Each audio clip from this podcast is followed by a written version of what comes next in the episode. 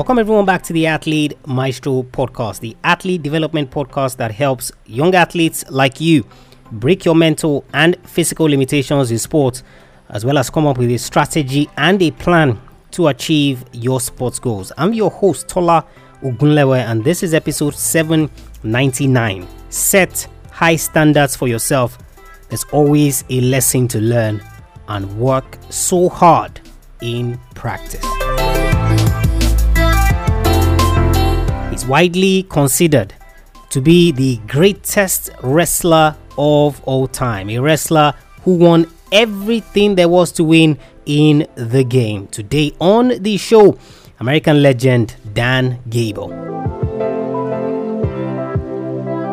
In a world where the word legend gets thrown around loosely, when it comes to Dan Gable, the word means everything and more. He not only dominated as an athlete, he also dominated as a coach. The records that Gable set were unprecedented. Throughout his high school career, he was undefeated, meaning he did not lose a single wrestling match while he was in high school. He also won three consecutive Iowa State high school championships. You would think that in college the competition would be stiffer, but Gable further set himself apart from the rest. He had an almost perfect record in college. He lost only once in college, but guess how many fights he won? 117. In college, he set an all time record for consecutive victories with 100. So he won 100 consecutive times. In the process, he won the NCAA championship in 1968 and 1969. His only loss came to Larry Owings in his senior year. So his final fight in the NCAA final, he lost 13 11 to Larry Owings. The story wasn't going to change when he left college. He only intensified his training program to become the best ever. He won the 1971 World and Pan American Championships to test how good you are. Ask if people from other countries are taking notice of what you're doing. So, not just uh, the people in your backyard, or not just your teammates, or not just the people that know you, but people who have never heard anything about you, but they realize that look, there's a guy from that country who we need to pay attention to. Going into the 1972 Olympic Games, the objective of most countries, particularly the Soviet Union, was to beat Gable. Great champions step up when the challenge is highest. Gable not only won the gold medal, he did not lose a single point in the process of the 1972 Olympic Games. He also became the first American in 12 years to win Olympic gold in wrestling. After retirement, Gable went into coaching. It was, you know, more or less like destiny calling, so to speak. And it was a similar story with his career as a wrestler. Absolute dominance. Gable was head coach of University of Iowa from 1977 to 1997. 20 years he was coach of that team. In that time, his team won 15 NCAA titles and 21 Big Ten championships. Gable was inducted into the U.S. Wrestling Hall of Fame in 1980 and the US Olympic Hall of Fame in 1985. He is only the third wrestler to be inducted into the United World Wrestling Hall of Fame in the Legends category. Like, just imagine that in the Legends category, only three people, and of course, Gable is one of them. In 2020, Gable was awarded the Presidential Medal of Freedom by President Donald Trump. Today, he's your mentor, guys, and there are three lessons that I want you to learn from Dan Gable. How did I stumble? So I read an article where someone said if you're a wrestler, you definitely should know who Dan Gable is.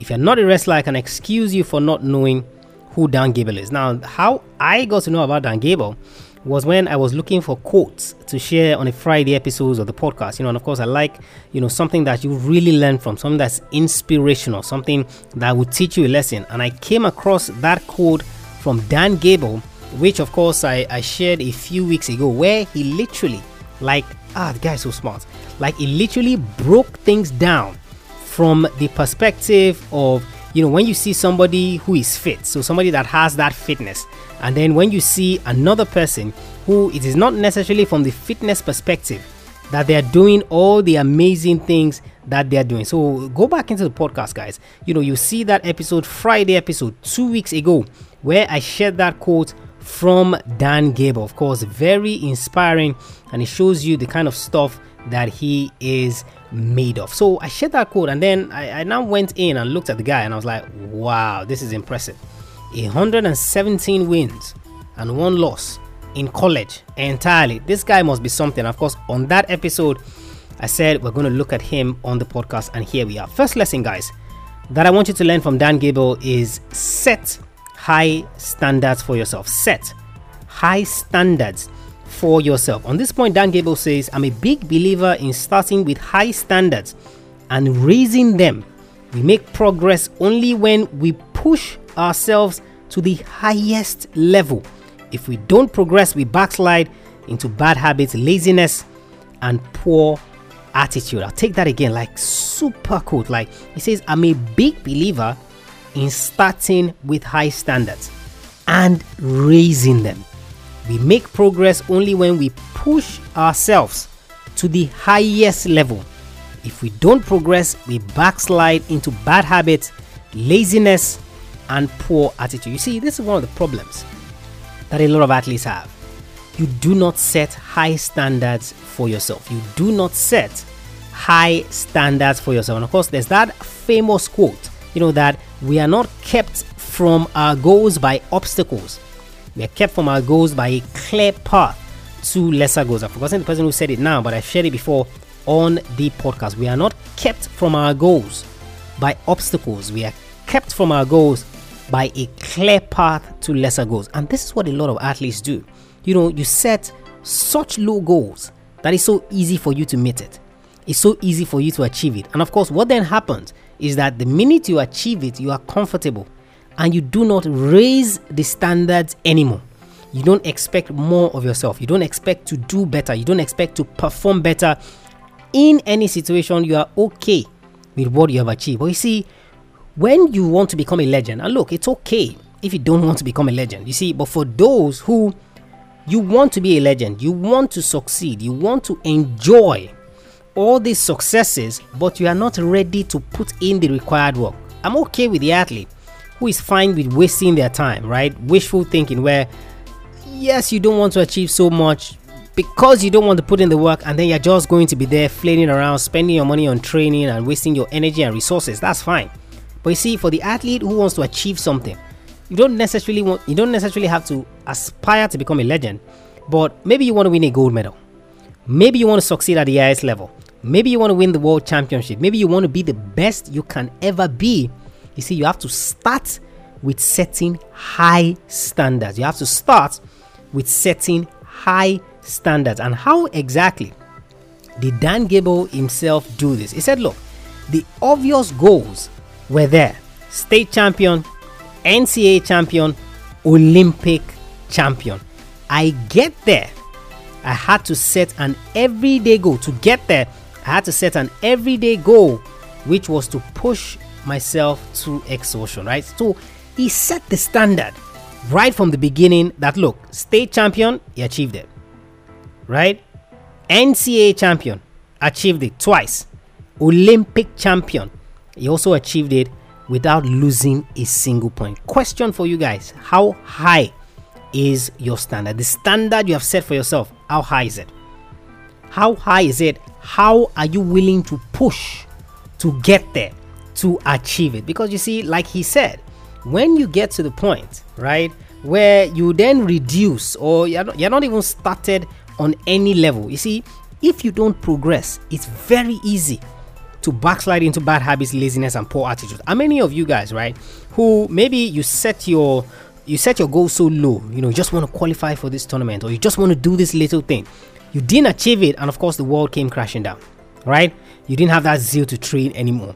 The the habits that you had built that had prepared you for what you were doing, you were no longer doing them, right? So you fell into bad habits. Now you were now lazy. You see, athletes that set high standards for themselves they know that there's something that they're pushing for. This episode now, this is episode 799.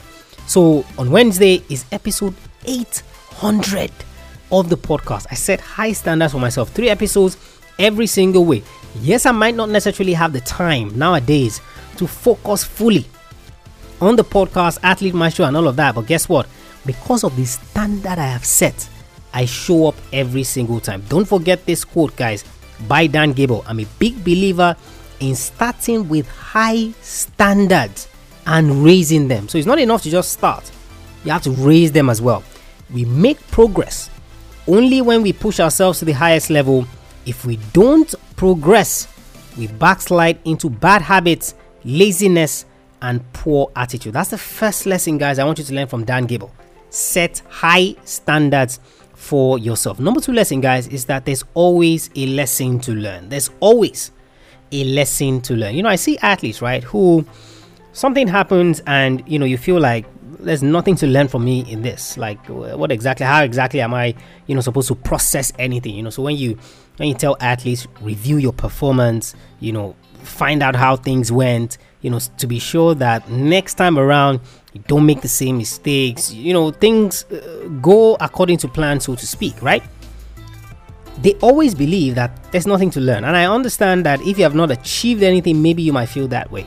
Now, imagine that you have achieved all the things that Dan Gable has achieved in his career, right? High school went undefeated, college, 117 wins, one loss, two NCAA titles, Olympic champion without losing a single point to all the rounds. He didn't lose a single point, but guess what?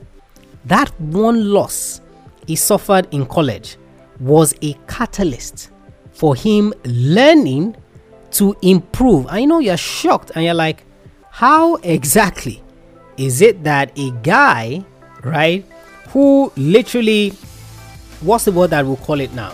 How, how do we interpret this? A guy who was literally flawless, saying that one lesson, one loss rather, taught him a lesson that further helped him to be the greatest.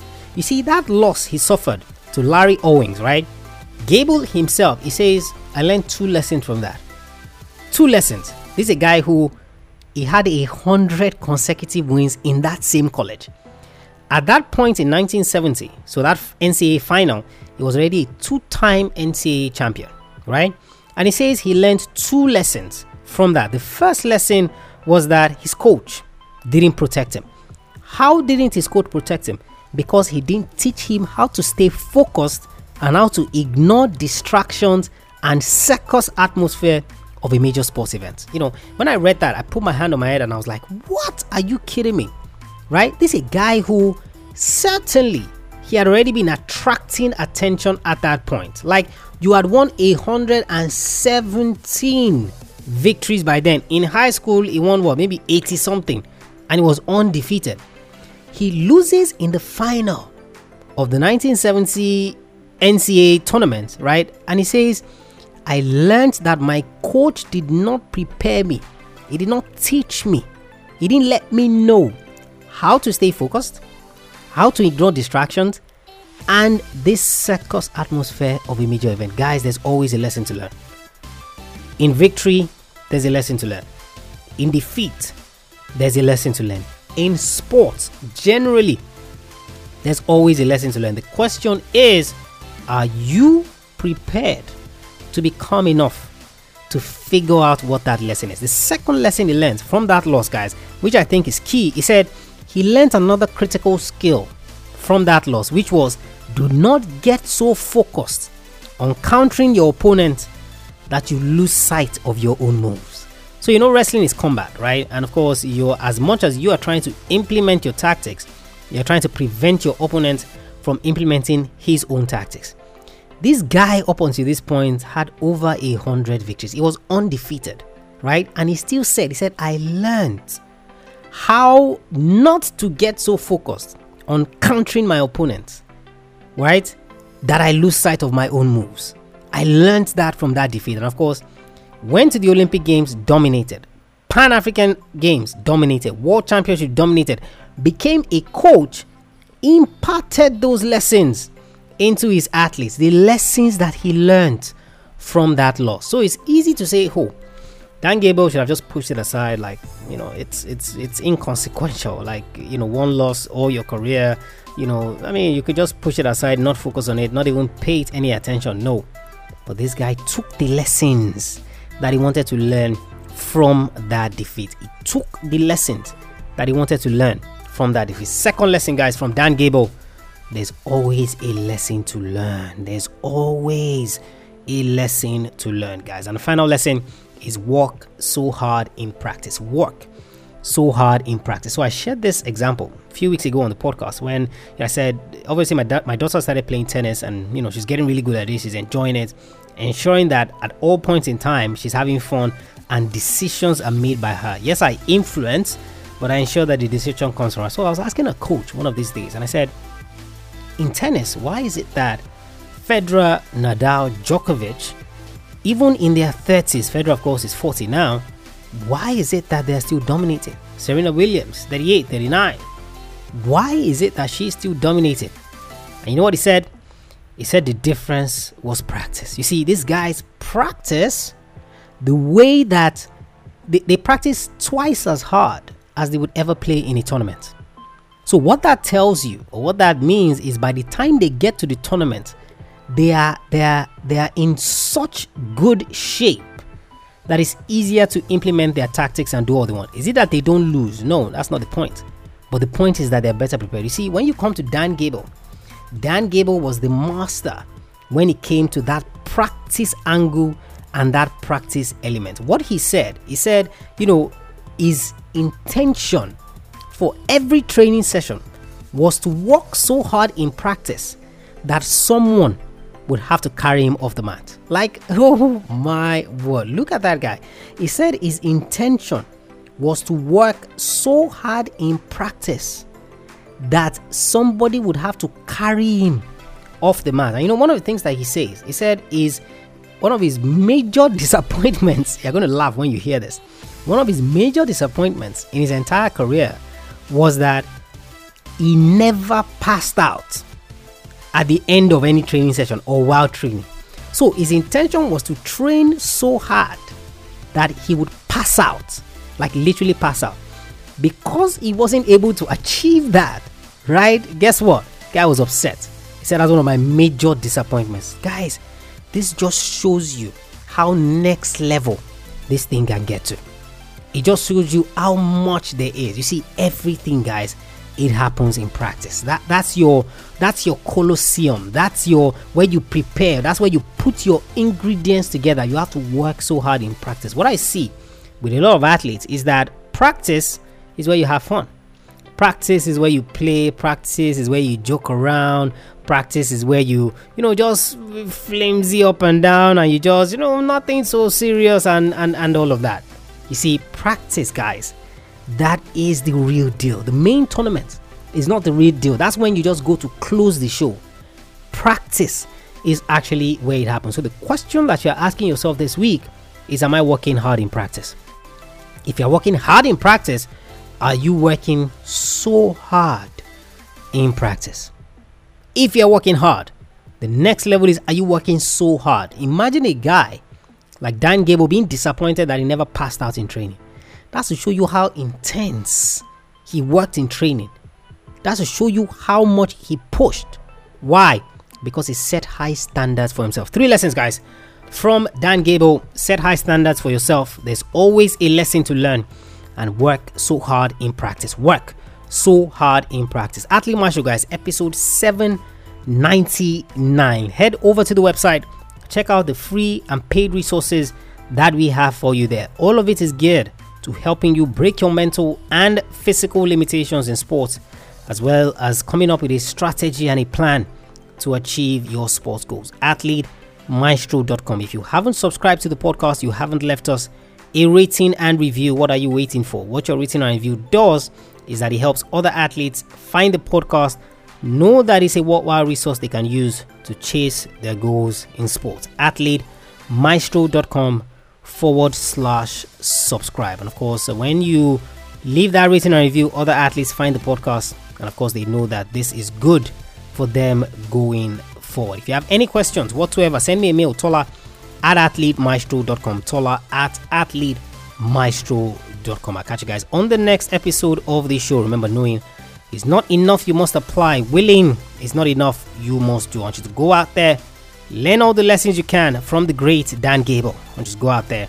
I want you to be a maestro today and every single